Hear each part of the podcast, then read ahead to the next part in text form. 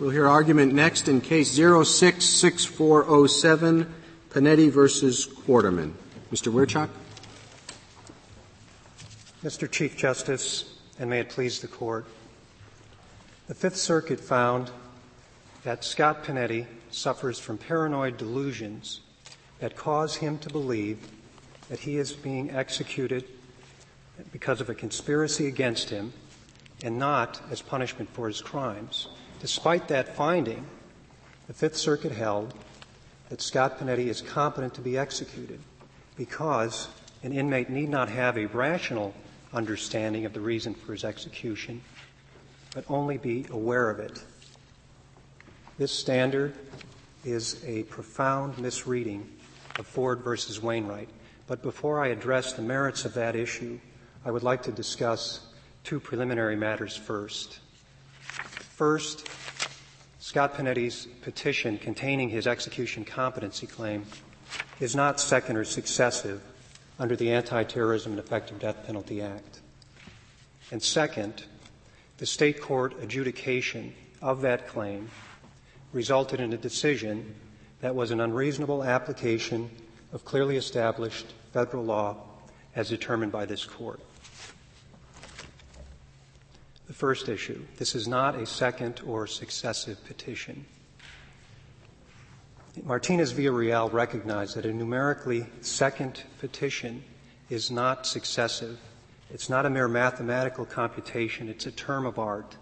And if you bring the claim the first time it's justiciable, it's not second or successive. Texas law. I, I didn't understand that to be what, what, what the case said. I thought that the case held that it wasn't successive there because the claim had in fact been brought in the first petition, and that first petition was uh, dismissed as premature, and the argument was made that this is just a continuation of that first petition. Now, the difference here is that the claim was not brought in the first petition, even though it was pretty clear after, after that case of ours that you had a sure route to raising the claim if you raised it prematurely and then brought the petition later. Your Honor, I think the difference is, or the central holding, I believe, of Martinez Villarreal is that we do not bring these Ford claims until they are justiciable, until they're ripe. It's the unique nature of Ford claims. They are uniquely time specific. They said if you, if you bring it earlier, it will be unripe. But it, it did, I think, leave open the precise procedural posture that we're in now. It didn't resolve that. Martinez Villarreal did not resolve that question, Your Honor. That's correct. And uh, the, the, the other uh, problem with the case, I think, is, as you suggest, Justice Scalia, uh, that there, there is a real danger that these claims could be adjudicated prematurely, and that has happened in the Fifth Circuit, a case that both the state and we have cited in our briefs, Delk versus Cockrell, and that was a post-Martinez Villarreal case.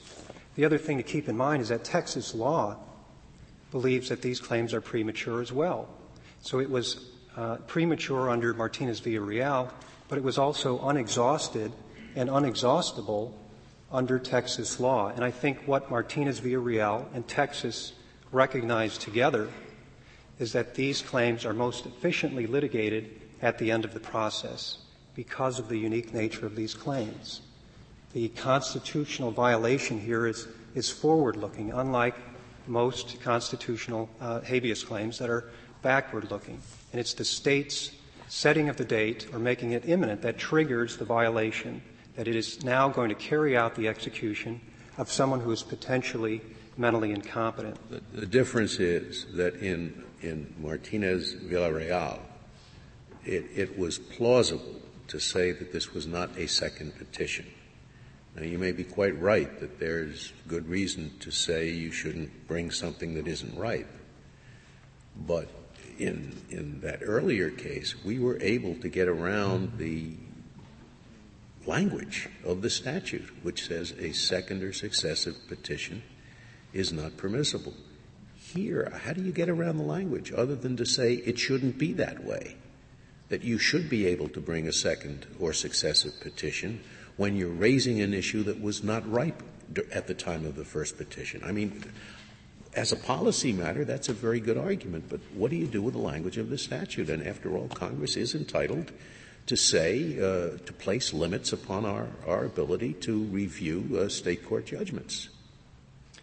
My answer would be that the court didn't make a mere mathematical calculation in Martinez Villarreal. That claim actually was raised twice. It was raised in the first petition, then it was raised in a second when it was ripe. We've only brought our Ford claim one time. We brought it when it was ripe, when the execution date was set. And I think that's the difference there. It doesn't say a second run at the same claim. It says a second petition.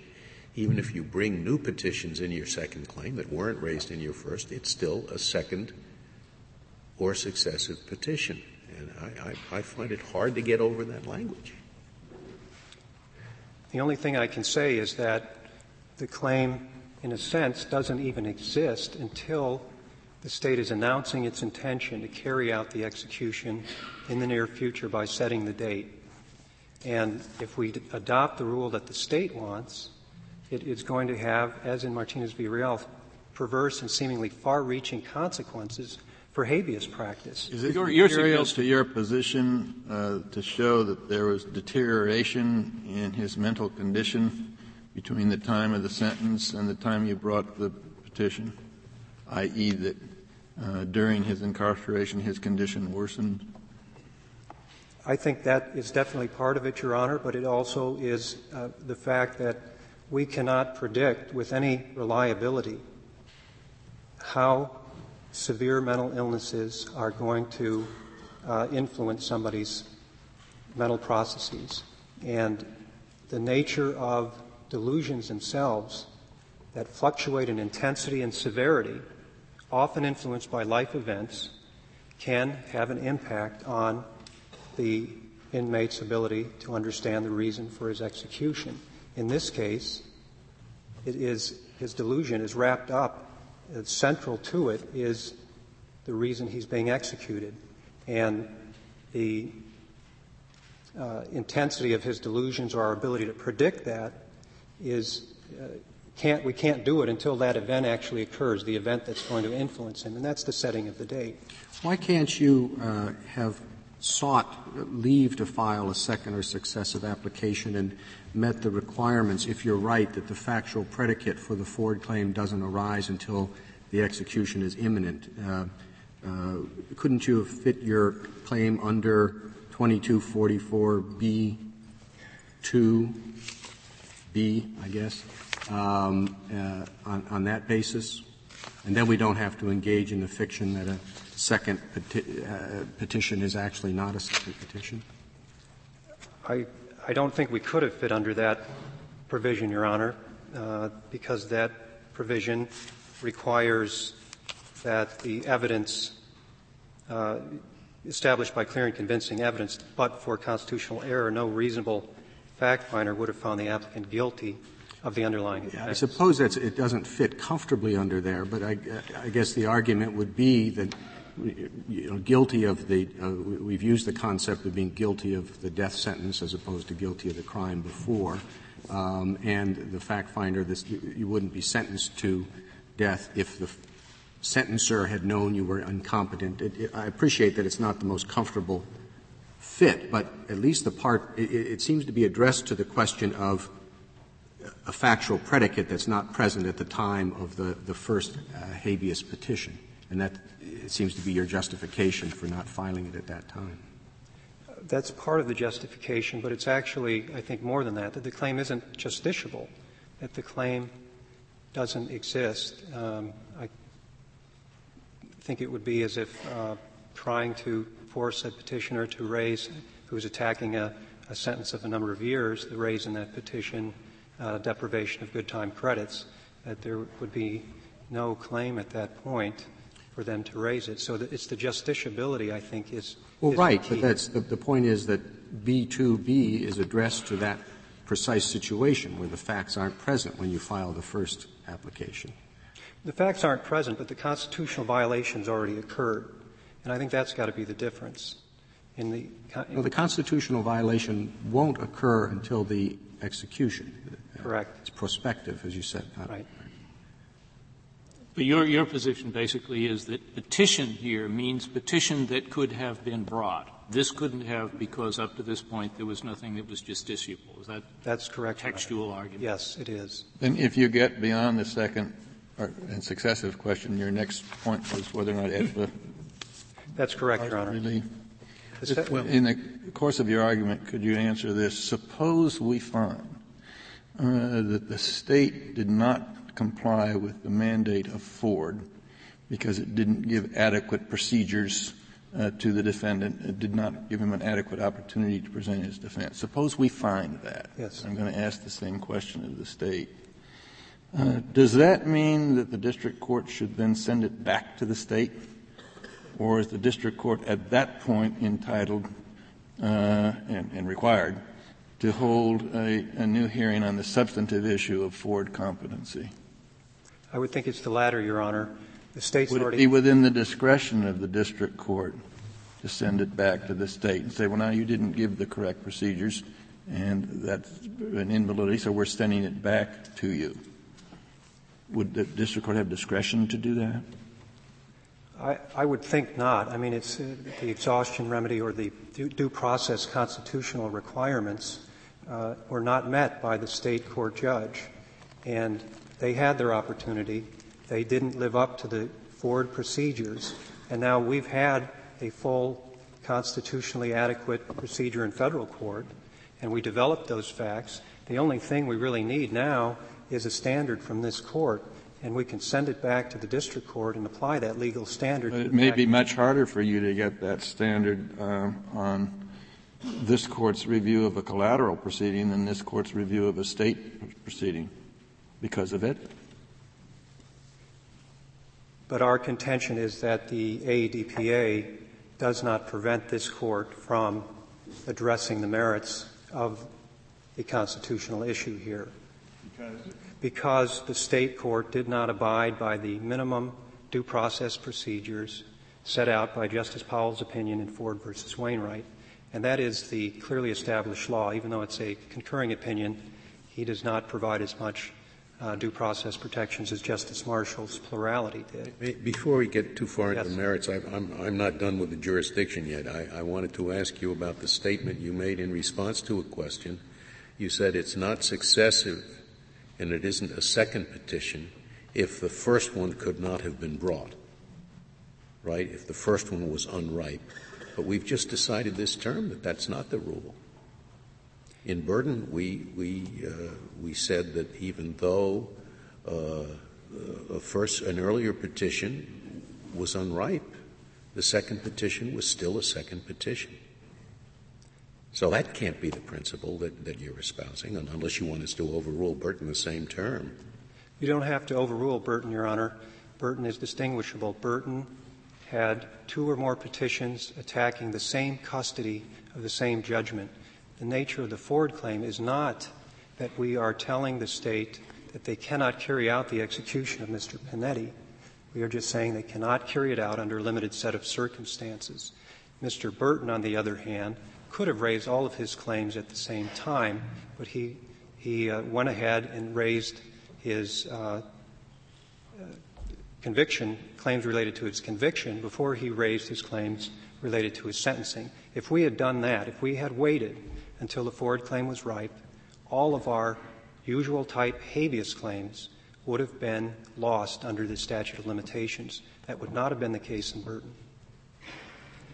To get back to your question, Justice Kennedy, uh, the, the, problem here, or let me just say the, the essential language of Justice Powell's decision on the minimum due process requirements is that, uh, number one, an impartial decision maker is required, and secondly, uh, that decision maker has to have the ability to hear argument uh, and receive evidence from prisoners' counsel, including expert psychiatric evidence that may differ from the state's own psychiatric examinations.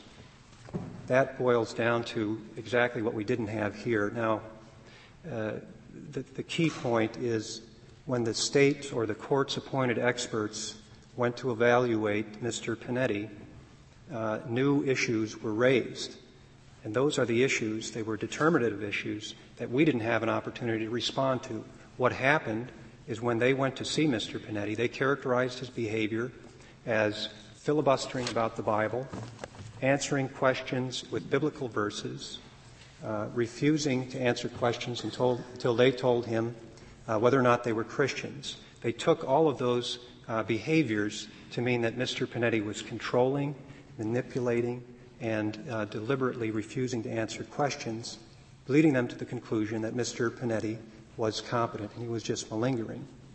That is exactly the type of evidence that we were not able to respond to. We asked in a number of ways throughout the state court proceedings to the trial judge, please give us an opportunity some sort to address the issues, to make this proceeding fair. And these, uh, these uh, procedures that we asked for included cross-examination at a hearing uh, and also funds to hire our own defense expert. It's important to point out that our pro bono attorney, who, I'm sorry, our pro bono expert, who did an emergency evaluation two days before the execution, was not a constitutionally adequate procedure. The reason is, is clear. The state court appointed attorneys, uh, I'm sorry, experts, had not yet been appointed and they had not yet done their evaluation. The, these, these were not appointed by the prosecutor, they were appointed by the court. That's that correct. Right? Yes. And you say that's inadequate. We have to have a full uh, adversarial trial of psychiatric et- experts in every case where a prisoner claims that he's not mentally competent to be executed. I respectfully disagree, Your Honor. We do not have to have that.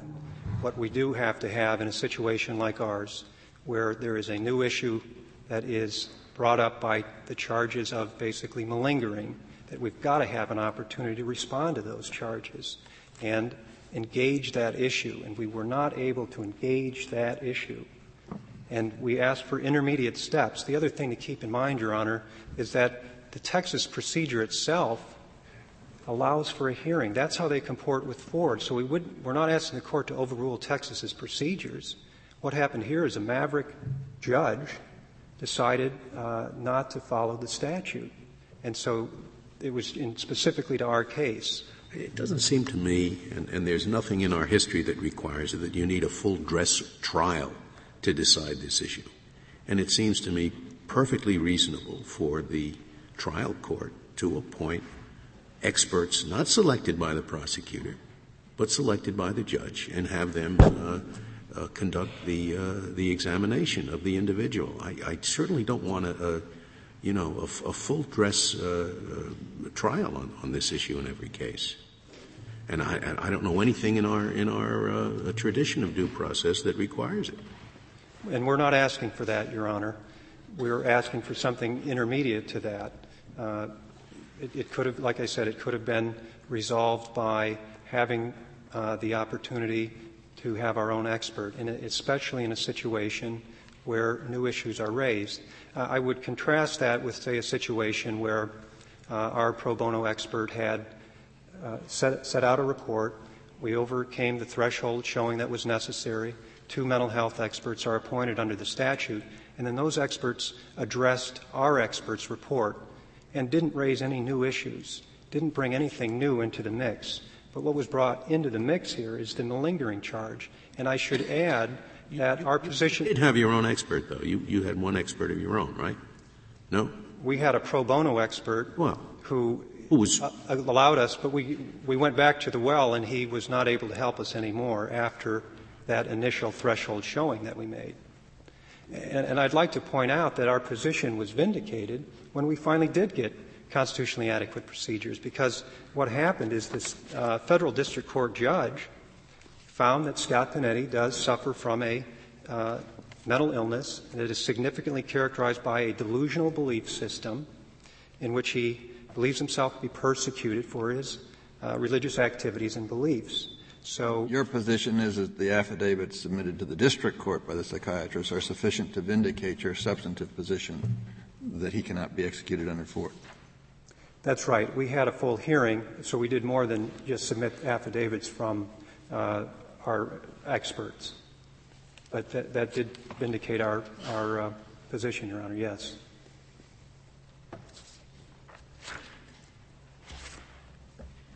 I'd like to turn now to the merits. The test for competency that we have proposed is derived directly from Justice Powell's test that he set out in his concurrence in Ford versus Wainwright. This, this very important matter is going to be decided on the basis of the opinion of one, one justice, uh, what, 30 years ago. Your Honor, We have no other appeal to a, a long tradition of, uh, of, of, how we determine this matters, but just one opinion by, by one justice because he was the lowest common denominator on the court at the time. That seems to me very peculiar. That's not what Justice Powell did. I mean, what happened in Ford is that the court did look at all of the common law rationales for uh, the ban, the common law ban on executing the incompetent. And those rationales were also set out in Justice Powell's opinion. And they, the, the court, a majority of this court, agreed with certain of those rationales. The two rationales being that execution of the mentally incompetent does not further the retributive goal of capital punishment, and secondly, that it's simply cruel to execute someone who does not have the ability to take comfort of understanding, to prepare spiritually and mentally for his passing. So the basis for this standard. Could you maybe elaborate on that? I mean, if you have someone who is competent at the time they're convicted, competent at the time they're sentenced, and I mean, you say they're, they're walking to the gurney to be executed. You know, they fall and they hit their head and then they don't understand it. It's somehow very cruel to go forward with the execution at that point while it wouldn't have been before? I, I, it seems to me, I mean, obviously competence at trial and sentencing is important. I just don't understand the concept that uh, it has to continue to the point of execution. I think that's the very nature of the Ford uh, right, that it is something that intervenes. We, we not, we're not saying that Scott Panetti was not fully culpable, found guilty, sentenced to death. We're not attacking that at all. Something happened, and what happened is he did lose the ability to understand rationally the connection between his crimes. Does he, what, does he understand why he's being imprisoned? I mean, does this, the, the Ford right extend to uh, prison? Is it cruel to keep someone locked up for life when they don't understand why they're being locked up for life? I think that would be a different situation, Your Honor, because number one, we don't have a uh, common law heritage stretching back a thousand years uh, to prevent the incapacitation or the incarceration of the mentally incompetent. Um, and I think the difference also is we didn't we, have incarceration. Excuse me. we didn't have incarceration extending back a thousand years. We, right? We we the, had misdemeanors and felonies, all of which were punishable by death. Uh, the the difference, though, I think, is uh, if you're going to incarcerate somebody or incapacitate them, we're not concerned with their mental state. All we are trying to do at that point is deter them from committing other crimes. So I don't think uh, it's the same situation here. No, there's an element of retribution to imprisonment just as there is to capital punishment. Both deterrence and retribution in both instances, I would have thought. In capital punishment, yes, uh, but I'm, i guess I'm responding to your hypothetical of the person who is uh, sentenced to life in prison who's mentally incompetent, and I would think that the main goal there is incapacitation, deterrence. Well, how far does your argument go? If the defendant thinks that the state or the jury had some ulterior motive for this sentence, is that sufficient to to mean that, does that mean that the person doesn't have a rational understanding of the reason for the death sentence? No, Your Honor, it doesn't. I think the, the key point here is that the person must be suffering from a mental illness, and it is that mental illness that has to deprive the person of his capacity to understand the connection between his crime and his punishment. All right, let me ask you this specific question. Let's assume that the individual understands that both the necessary and the sufficient condition for his execution was his conviction of the crime. He also believes that they probably wouldn't actually execute him except that they are persecuting him in this case for his, his Christian uh, advocacy. uh, does that person who understands the necessary and sufficient condition for execution, but believes something else is afoot in the motivations of those who are going to execute him, does that person uh, have a, what you call a rational understanding such that he may be executed? I would say that person does not. And the reason being, if the person in your hypothetical is suffering from a mental illness, and these mental illnesses are a very small fraction of the type that include delusions, uh, distortions in thought content, distortions in perception, distortions in uh, thinking, that uh, those very things prevent them from uh, being reasoned out of their delusion by the, the facts that you've suggested. If they, if they take those facts, such as Scott Panetti, that he knows the state's purported reason for his execution, uh, but that's not But it's enough. more than, in my hypothetical, it's more than a purported reason. He understands what the law is. And the law is if you're convicted of this crime, that enough, uh, that, that will, and, and sentenced to death through, uh, at, at, at, the penalty phase, uh, that is alone sufficient and in fact a required condition for your execution. Why can't that person, even though he thinks some ulterior motivation is, is what's really driving the executioner, why can't that person uh, prepare for death uh, just as well as the, uh, the, or I won't say just as well, but why can that person not prepare for death uh, just as he would prepare for death if, if he were not suffering from the persecution delusion? I, th- I, think the difference in your hypothetical then has to be, Your Honor, that it's the crime itself. It's not the conviction. It's the crime that this person has a rational understanding to connect his crime to his punishment. That well, are you claiming punished. in this case that he does not understand that he was convicted of committing a crime, or that he thinks he didn't commit a crime?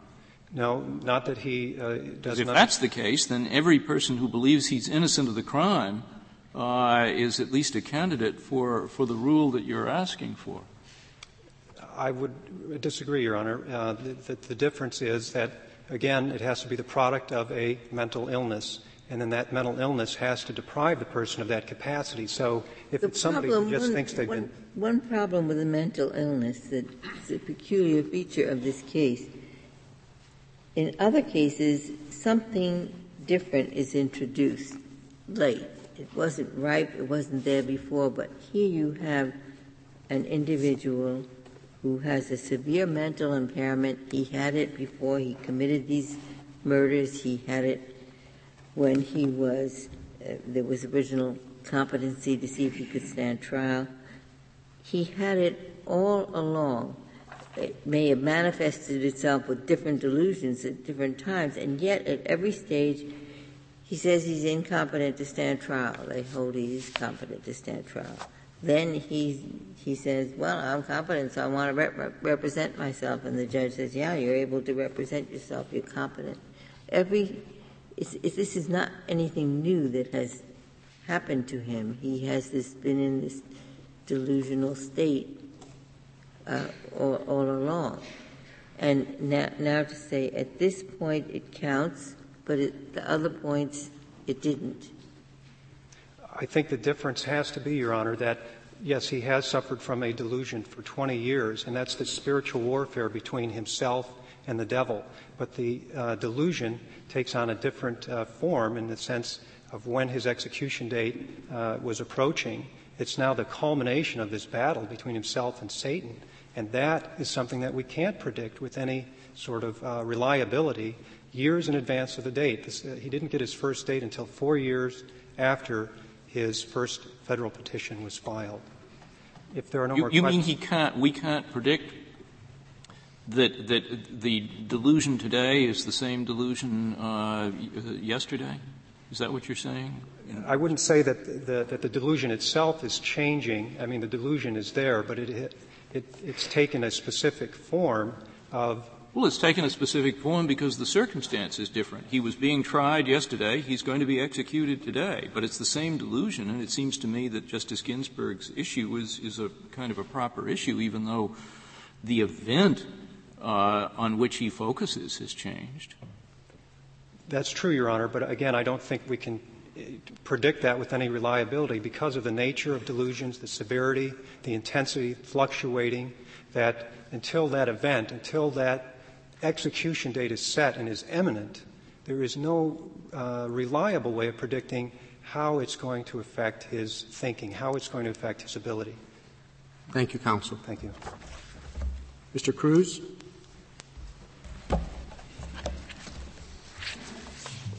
Mr. Chief Justice, and may it please the Court. For centuries, courts have struggled with how to reconcile mental illness with criminal justice. In this case, however, the Court should not reach the merits of that issue because the AEDPA presents two independent jurisdictional bars to reaching the merits.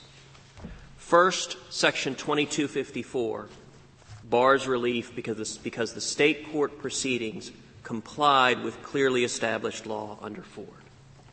And second, the plain text of Section 2244 bars relief because Panetti's claim was a second or successive habeas application. How, how should he have raised the claim uh, to avoid the second or successive bar? He could have raised it in precisely the same way the petitioner did in Martinez Villarreal. He could have raised it in his first federal habeas application. It would have been dismissed as unripe, and given following the court's majority opinion in Martinez Villarreal, that claim could then be reopened at what, at what time it did become ripe. Yeah, but that's a silly fiction. They're not reopening a claim. I mean, we can use any kind of language we want to. The fact is that when he first raised it, he didn't have a claim which bore a close enough relationship to the time of execution. When he was able to raise a claim that bore enough of a relationship, it was a freestanding claim itself. It, and it seems to me that to say, well, he's simply reopening something that he reopened before is, is just playing with words. Justice Souter, I, I don't disagree with you that as a policy matter, it, it's not the most satisfactory outcome the difficulty, and it's the difficulty this court wrestled with in Martinez Villarreal, is the plain text of the statute suggests a clear outcome, an outcome that is not necessarily the most practical or efficient. Yeah, but you can deal with the text of this. I mean, given the fact that there's no neat, satisfactory solution to this, no matter where we turn, uh, the, the, at least the text of the statute can be read to say that second and successive petition at least means a, a petition when it raises a claim, when, when refers to a petition in which a claim could previously have been brought. And if we say, look, unripe claims can't be brought at an earlier time, then it's not a second and successive petition in that sense. That's one way to, you know, admittedly, it's, it's interpretive, but it's one way to, to deal with the text. And it's, it's kind of a it seems to me more forthright than saying, well, he's just con- continuing or, or, or reviving a claim that he raised the first time around. In our judgment, that reading is not consistent with the plain text of the statute. The only two bases that petitioner could legitimately advance for disregarding the plain text are that doing so would be absurd following the plain text or unconstitutional. He has attempted to advance neither. He simply argued to be more efficient. More than that, uh, the, the section goes on to make an exception from the bar of second or successive. The exception itself is a situation in which he could not have raised it earlier. Namely, he can get out of the bar if he shows that the claim relies on a new rule of constitutional law, which he couldn't have raised before, uh, or the factual predicate didn't exist before, which he couldn't have raised before. All of those exceptions would be unnecessary if we interpret the provision itself to contain within it an exception for anything that couldn't have been raised before. Justice Scalia, I think that's exactly correct. Then what do you say to the, to the indication from those two exceptions that Congress simply wasn't adverting to this problem? Congress may not have been. I, I, I, don't doubt that there is, is, a real possibility Congress in drafting this statute was not specifically considering Ford claims. But what Congress was doing was writing into law a general principle that every claim a habeas petitioner has, that petitioner must include in his first federal habeas. Has, has. He doesn't have the claim at that first well, point. But given the exceptions also, every claim he intends to raise at any point in the proceeding. In this case, Panetti was on full notice. He had been arguing about competency from day one, and he had not only Martinez Villarreal, which gave him a direct path to preserve this, but he had Fifth Circuit precedent that required him to raise it, and he disregarded Fifth Circuit. But, but you, in effect, are telling us that we've got to read this to mean that any claim that he could conceivably have under any set of conceivable circumstances have got to be raised on the first petition with these two exceptions, and that, in effect, is a formula for frivolous pleading. Uh, and, and I mean, Congress couldn't have intended that. Congress intended that this statute be followed in order to have federal district court jurisdiction over claims. Which it's would mean that in every first federal habeas, no matter how far-fetched, every single federal petitioner has to bring a Ford claim. Otherwise, won't have it at the end of the road. Has to burden the district judge with this that is frivolous because it's so far premature. But that's what you're saying is Congress, the statute can be read only that way to say that the Ford claim has to be made even when there's no basis for it, even though it's it couldn't be handled by the district judge. Justice Ginsburg, I believe that is the way the court found in Martinez Villarreal to harmonize Ford claims with 2244. What is you, what's your opinion then how this is supposed to work? Uh, a person has been on death row for 10 years, perfectly sane, no problem. He's going to be executed next month. Tomorrow, he becomes catatonic, absolutely insane, no doubt about it, and now it is unconstitutional to execute such a person. Nobody denies that. All right, now what's supposed to happen? Justice Breyer, I agree with you. That is the hardest. No, I don't want you to agree with me. I want to know what you think should happen. That hypothetical we discussed in our brief, precisely the one you raised. What's your opinion? Because I can't, I didn't memorize every page. I read it, but I, so what's your opinion how that works? Under the plain text of the statute, that individual would be barred access to. So your, your opinion yes. is, and then is that constitutional? If in fact Congress passes a statute and says there will be no court review of a person whom clearly the Constitution forbids to execute, the state to execute him, nobody doubts that. Nobody doubts this is an unconstitutional execution, but there will be no court review of a decision to the contrary. Does that, is that constitutional? Respectfully, Justice Breyer, that's not our position because Texas state law I know that's, provides, that's court, provides court review. Mm-hmm. And so that individual could raise a claim in state court and the state proceeding does not require that it had been raised previously. And this court would have certiorari jurisdiction over any decision from federal, from state court rejecting that claim. So there is court review in addition to original habeas uh, actions filed before this court. There's the Constitution doesn't require federal district court review. Uh, that's correct. I mean, the Constitution doesn't require federal district court. Okay, I got that. So should we treat this position, uh, this petition as if it's one for original habeas here? Uh, the, the court could do so. Mm-hmm. Oh, why not? Why not? Because we, we have, after all, a, a uh, claim that the Fifth Circuit uh, has, as a general matter, uh, misapplied the standard of this court's cases as to what counts as insanity for purposes of the Constitution. Now, you say this blocks it, but it doesn't block a, a, a direct writ for habeas, so why not? It's an important general question. Someone may be executed who the Constitution forbids to have executed. Why not? The court could do you so. object if we do that? Yes, we would. Because? Because the court has made clear that the standards for an original writ of habeas corpus are particularly exacting and are informed by the legislation Congress has passed governing habeas, and in particular, Section 2254. Section 2254, in our judgment, provides the simplest and clearest path to resolve this case, and it doesn't resolve dealing with legislation that, that admittedly is in some tension with the most practical and efficient course. Section 2254 requires that in 2004, at this time of the state court proceeding, that the only way that the judgment can be set aside is if it was contrary to clearly established law by this court. In our judgment, no fair reading of Ford can yield such an outcome. Panetti points to two aspects of the state court hearing that he finds fault with. First, that it was not a live evidentiary hearing, and second, that the state did not appoint a psychiatrist for him and pay for him. Neither of those are consistent with the holdings of Ford. With respect to the first point, no evidentiary hearing, Justice Powell's controlling concurrence was explicit.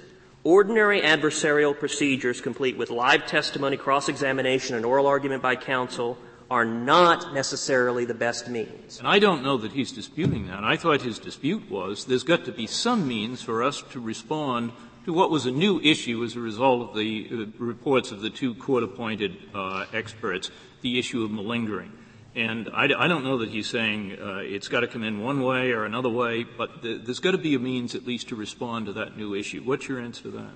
Justice Souter, there was a means. In fact, the state court explicitly invited him to respond. He did, in fact, respond. He filed a 20-page objection, a you detailed gave him, gave him one, one week, and there were no funds for, for his own psychiatrist.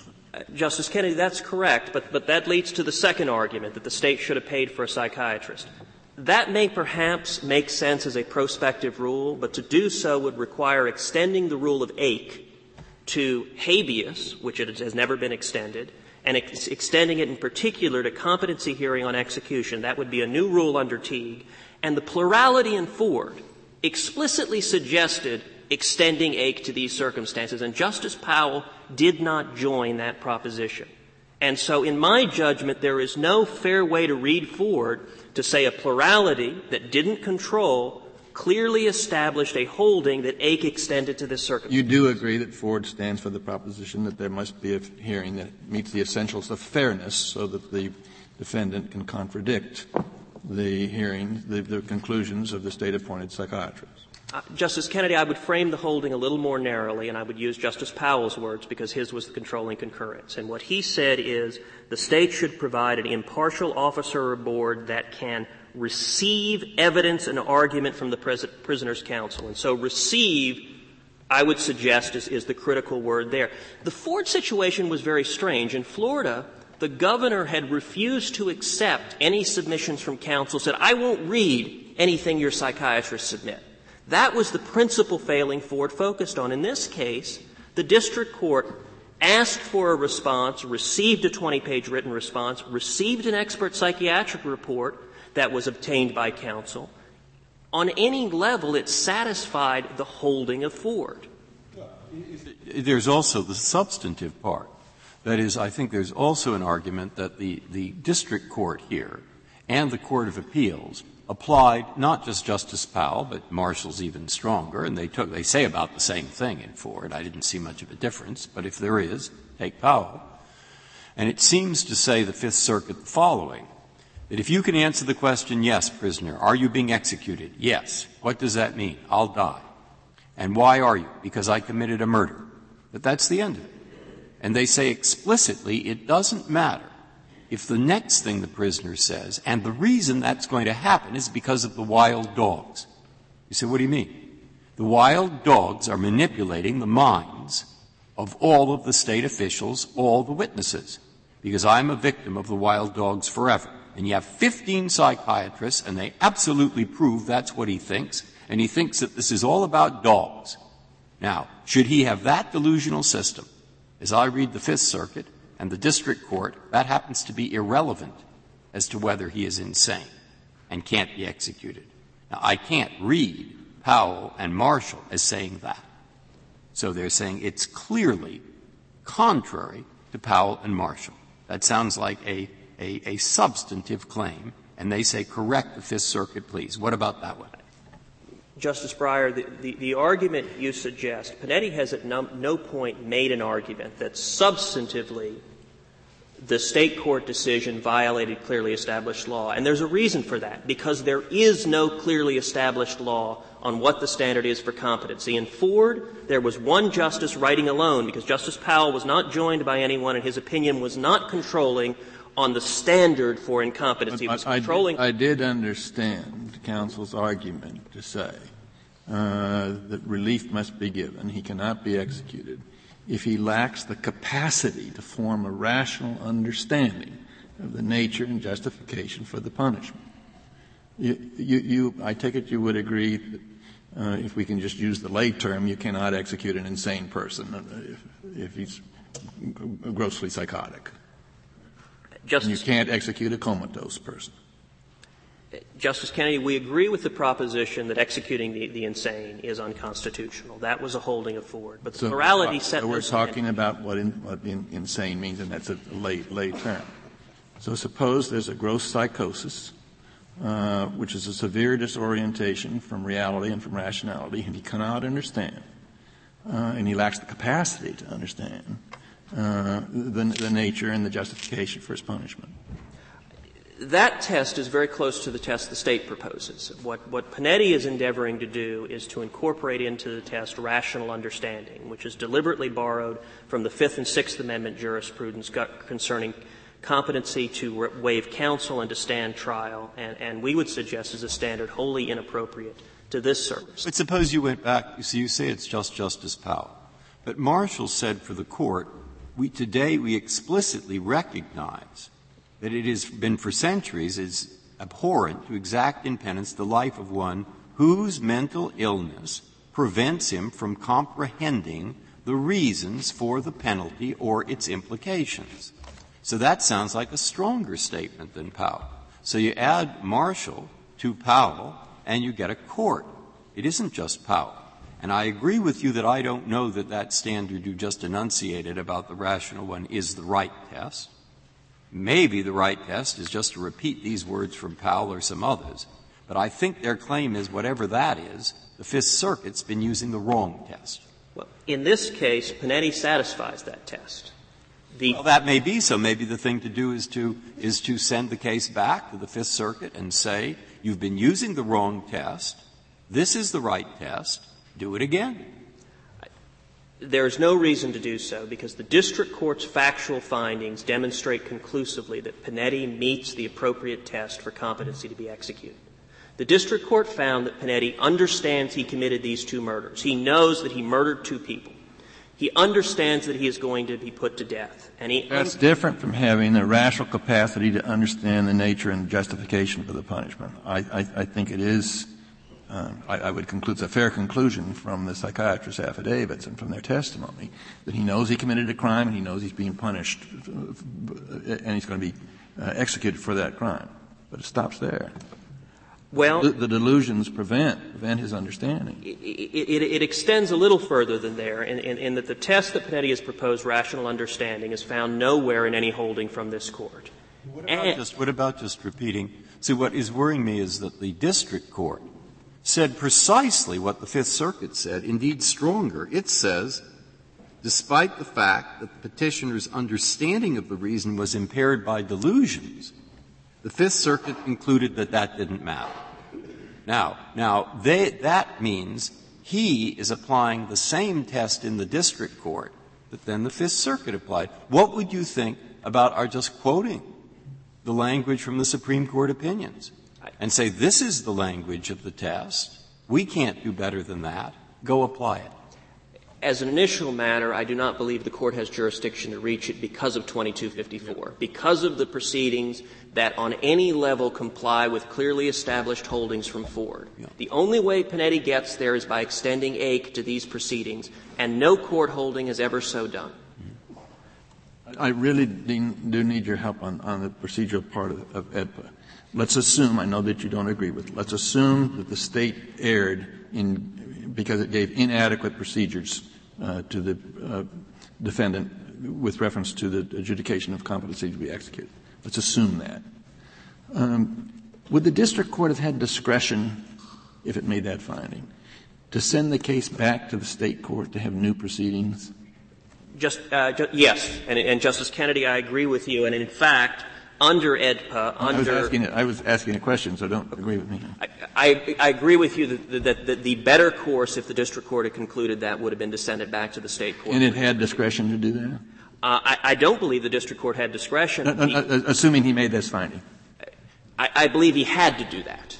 I don't believe he had discretion. I believe that's what the district court had to do because section E2B of AEDPA, which is the proceedings, the, the, the, rules governing when the district court can hold an evidentiary hearing, require the exact same thing that 2244 requires, namely that the claim go to the underlying guilt of the offense.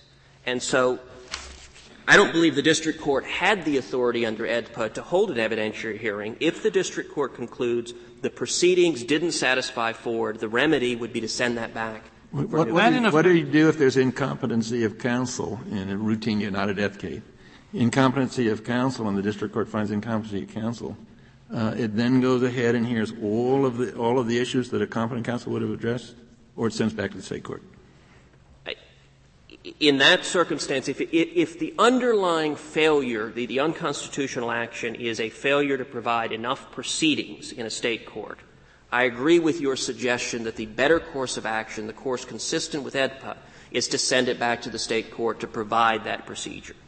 But even if this court thinks prospectively that extending Ake to these circumstances is a good rule, there is not a word in Ford that so holds. Mr. Cruz, may I just go back to the suggestion uh, that there be, in effect, a, a, remand to the state court?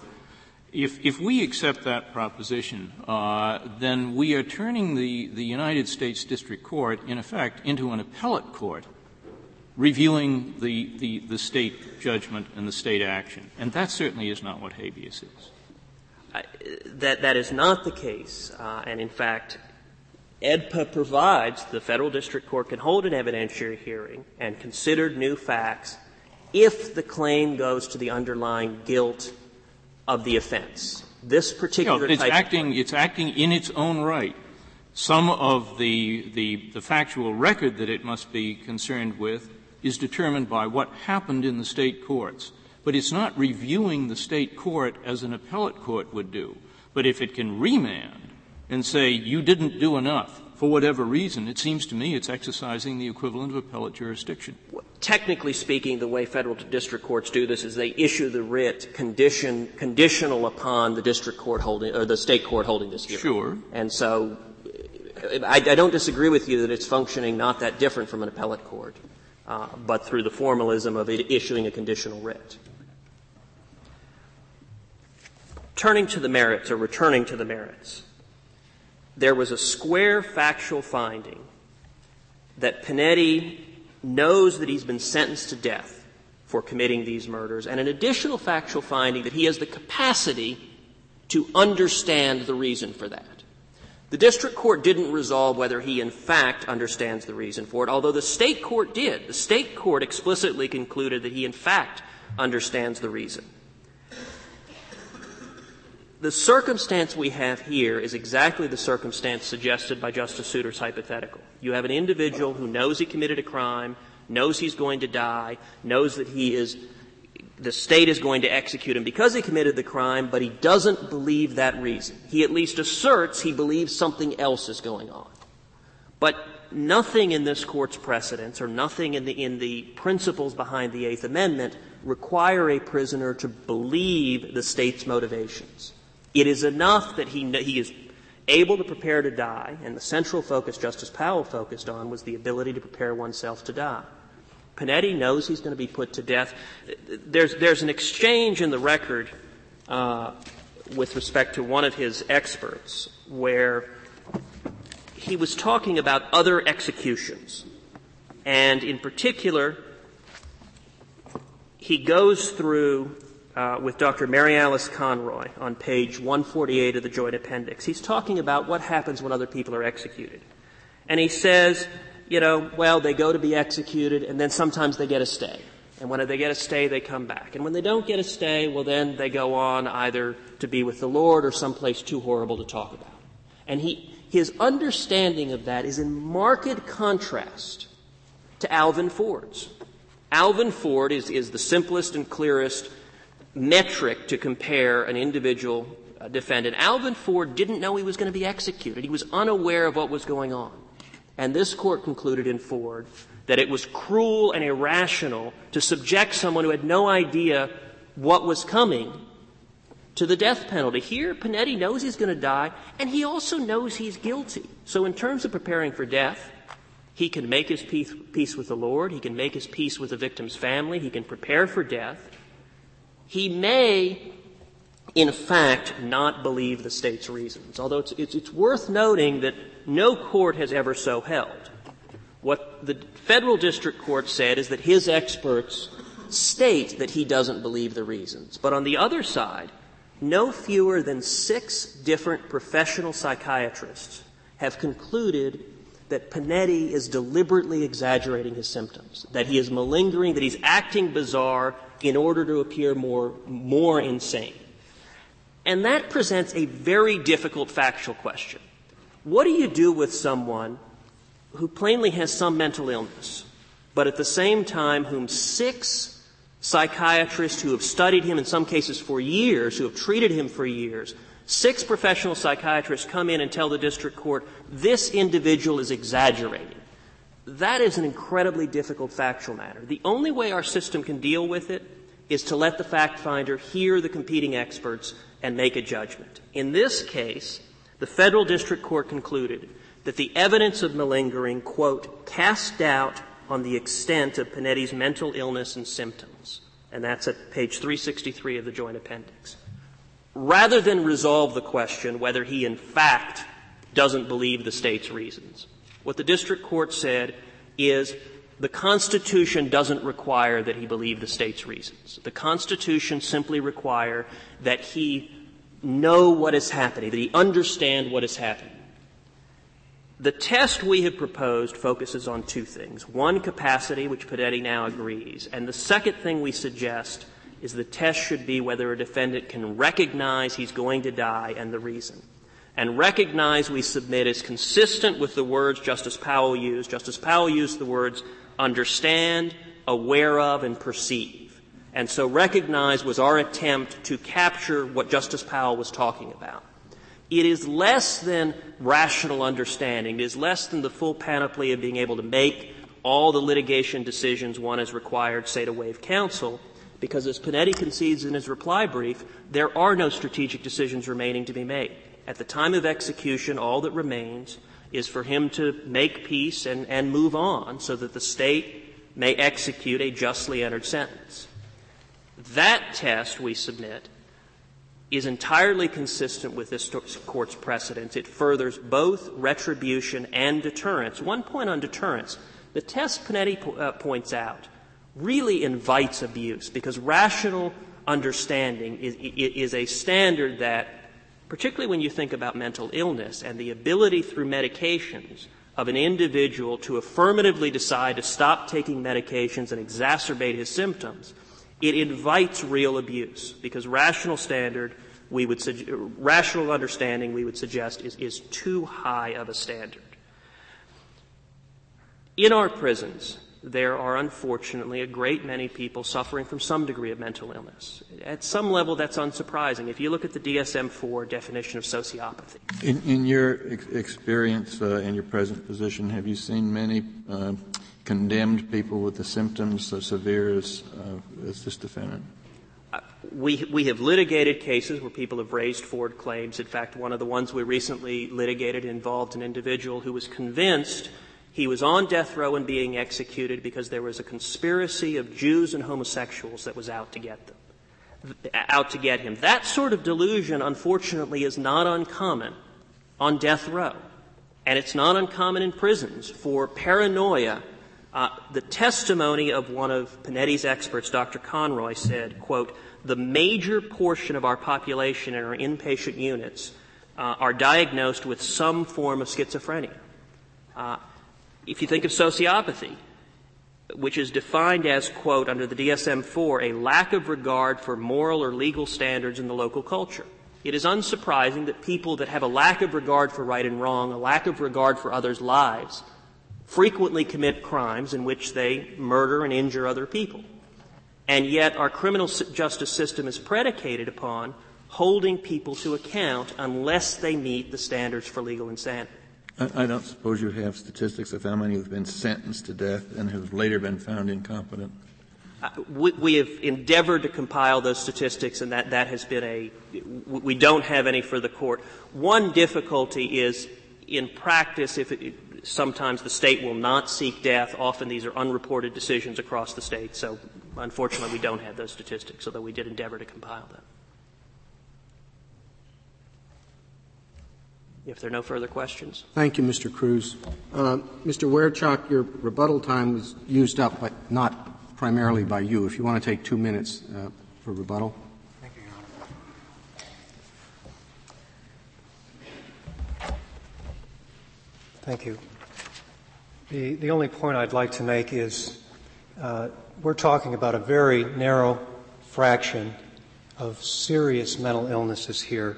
We're talking about people who have distortions in thought content, distortions in perception, distortions in their thinking processes.